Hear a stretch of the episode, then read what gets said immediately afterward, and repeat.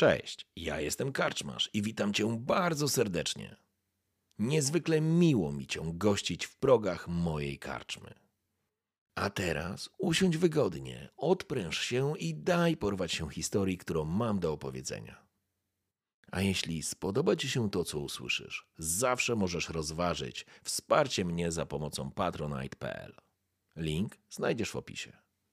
Życzę miłego słuchania. Oby nam się!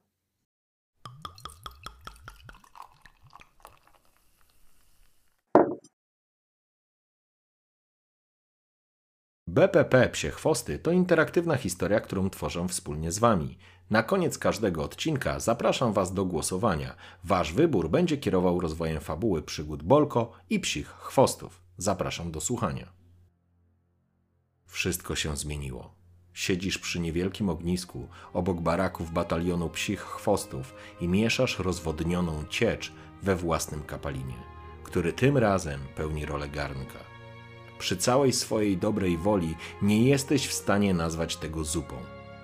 Kurwa, wszystko się zmieniło, jak za dotknięciem chędożonej magicznej różdżki.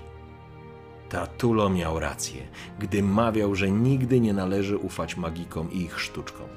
Bo to bójda i oszustwo, a uczciwy człowiek musi widzieć efekty swojej pracy.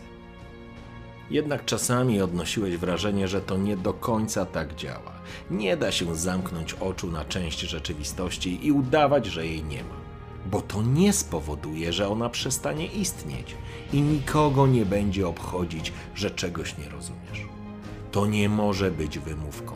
Nie możesz się tym zasłonić, gdy życie przyjdzie cię boleśnie złapać za kark, przygnie do ziemi i słodko zapyta: Czy ten problem faktycznie nie istnieje? Uśmiechasz się do własnych myśli. Tego wcale nie powiedział twój tatulo, tylko wyczytałeś to w jakimś oksenfurckim opracowaniu katedry filozoficznej.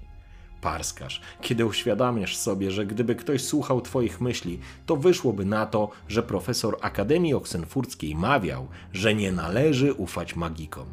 Co? Psia jucha, chyba zaczynasz wariować. Nie dosyć, że sam do siebie gadasz, to jeszcze sam ze sobą dyskutujesz. Z drugiej strony, kurwa, Bolko, przestań! Witam, witam. Kłaniam się przed bohaterem bitwy z bestiami, wschodzącą gwiazdą strategii i taktyki. Kurwa, Bolko, ty może kopa w żyć dostaniesz i z BPP cię wyciągną. Może nawet oficerem zrobią. Nie zapomnisz o kolegach wtedy, co? Spryciarz spojrzał z bezczelnym uśmiechem na ciebie. Przestałeś zwracać uwagę na takie docinki. Nie ma sensu, zwłaszcza teraz, kiedy czarni są pod Mariborem, a ty czekasz na rozkazy. Jesteście nikim, nie stanowicie żadnej wartości bojowej. Melitele, dopomóż nam, żeby nas nie wysłali. Wiesz, że nie zapominam o kolegach i wiesz, że dotrzymuję słowa. Cała drużyna dostała przepustki do Zamtuza, zgodnie z tym, co im obiecywałem a was, kurwich synów, chuje swędzą i czarna rozpacz zżera, że dalej musicie kaprala po hełmie klepać pod kocami. Ho, ho, ho, drużynowy Bolko, bo uznam, że chcecie mi przykrość zrobić. Nie jesteś ciekaw, z czym przychodzę? Mrużysz oczy i obracasz się do niego. Znasz rozkazy? Gadaj! Spokojnie, druhu, tylko ciii bo to nie jest z oficjalnych źródeł. Nilfgaard stanął pod Mariborem, podobno na południe od twierdzy, wszystko w rękach cesarskich. Utopili Soden i Brugge we krwi. Nasi zmierzają do wydania im bitwy, ale na moje słabo to coś wygląda. Co ty gadasz? Cała moc temerska ruszyła ku Mariborowi. Nawet część kontyngentów pomagaliśmy obsługiwać. Batalion gównojadów poszedł jako wsparcie. O co ci kurwa chodzi, Kawka? Słyszałeś jakichś heroldów? Jakieś ogłoszenia? Rychłego zwycięstwa albo co? Widziałeś żołnierzy idących na południe Bolko? Widziałeś ich oczy? Oni kurwa srali pod siebie. To nie była armia zwycięzców. Wszyscy szczamy w gacie na myśl o tym, że Maribor może paść. To ostatni bastion przed wejściem do środkowej Temerii. Mówię ci stary, jak nasi w Mariborze nie zdzierżą, to będzie po wszystkim. Czekaj, czekaj. Ale sierżanci gadali, że Maribor mocny jak sto diabłów, miasto ufortyfikowane, przygotowane do oblężenia. Zdzierżą niechybnie, prędzej Emerowi skurwielowi nos lodem obrośnie, niż Maribor padnie. Drużynowy kawka przysiadł się obok i zaczął kijkiem grzebać w ognisku. Spoglądając się w płomienie, zbierał myśli i nie odrywając wzroku od ognia, powiedział: Bolko, nie jesteś głupi. Inaczej bym z tobą nie gadał. Ale czy ty wiesz, co na nas idzie? Jak wyście po zapasy jeździli, ja miałem okazję pogadać z kilkoma uchodźcami. I uwierz mi, kolego, od tamtej pory nie śpię dobrze. Chciałeś się zaśmiać, zadrwić z towarzysza, ale sposób, w jaki to powiedział i powaga w jego głosie zgasiła tą myśl w mgnieniu oka. Coś w jego zachowaniu obudziło w tobie pokłady lęku, który chwycił cię za żołądek i ścisnął tak, że nagle poczułeś, że musisz gnać do latryny. Idzie na nas armia środek, kwiat chędożonego cesarskiego wojska, niepokonani, zakuci w stal rzeźnicy na koniach. Wiesz, co mi powiedział taki jeden? Że gdy do Brugge wjechała czwarta armia Konena z brygadą derlańską i Nauzika na czele, to sam ich widok spowodował, że Brugeńczycy dali tyły. Mówił mi o morzu wojska. Kurwa mać, Bolko, morzu! Wiesz co to jest morze? Przytaknąłeś, choć twoje myśli były bardzo daleko od młockarni, od cesarskich, Mariboru i całego tego gówna. Ich się nie da pokonać, Bolko. Oni idą jak po swoje. Co się tak kurwa na mnie patrzysz, jakbym ci ojca i matkę łyżką pozabijał? Mówię ci jak jest, bez pierdolenia. Odkąd Erwel z Werden żyć do dupcenia wystawił Emerowi, to Brugeńczycy nawet nie kwiknęli. Rżnęli ich z trzech stron. Od zachodu cesarscy i ochotnicy z Werden. Rozumiesz to? Kurwa ich mać? Ochotnicy? Zaraza na nich. Z brokilonu wiewiórki, a od południa czarna piechota, która jarugę poną mostami unoszącymi się na wodzie wzięła. Jak nic diabelska magia ich wspiera. Magia? No jaka magia? Uspokój się, Kawka, czytałem o tym gdzieś. To są takie mosty na pontonach, a nie żadna magia. Takiś kurwa inżynier teraz? Powiedz to Burugeńczykom. Im wsio jedno, czy magia, czy ponton. Ważne, że przeleźli i wyrżnęli ich jak świnie. Unosisz ręce w uspokajającym geście i ponaglasz kamrata do dalszej opowieści. Zresztą u nas też niezbyt spokojnie. syny z Wrichet dokonują pokazowych mordów na prostaczkach. Wyżynają kupców, a nawet tak się rozzuchwalili, przeczuwając rychłe zwycięstwo, że na mniej ufortyfikowane posterunki napadają. Na wschodzie świat już podzielony. Emir nad trupem Edirn sobie rękę uścisnął z Henseltem. Na zachodzie Werden w rękach Emyra i armia Zachód maszeruje na Cidaris, aby wziąć nas w kleszcze. Mamy przejebane. Jak się nie obrócisz i tak dupa z tym. Dobra, dobra, spokojnie, rozumiem. Dość już. Jakie rozkazy? Mów.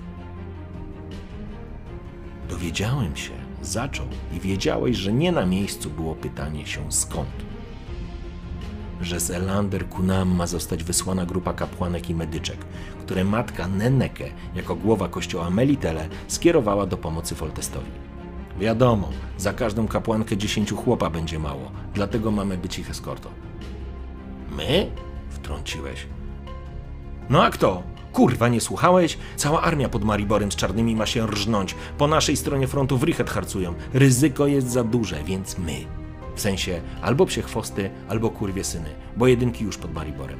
A tępe pały z czwórek do dziś chodzą ze słomą i przy nogawkach. W porządku, to wszystko co wiesz? Uśmiechnął się chytrze. Jest i drugi rozkaz. Któryś z naszych batalionów ma być odesłany pod Maribor. Jako zaplecze, wsparcie, chuj wie co. Na moje, żywe tarcze albo pomoc miastu. Wiesz jak to jest. Skoro nie wiadomo dokładnie, to znaczy, że Kostucha czeka i szczerzy się z radością, że tyle duszeczek do piekła zaniesie. Spróbowałeś zupy parząc sobie podniebienie. Smakowała dokładnie tak, jak wyglądała, czyli nijak.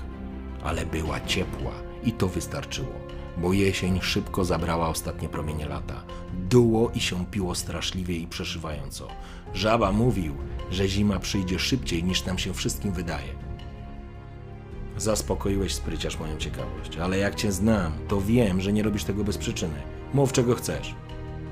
Drużynowy Kawka spojrzał na ciebie bystro i delikatnie się uśmiechnął. Czas wyzerować rachunek, drużynowy Bolko.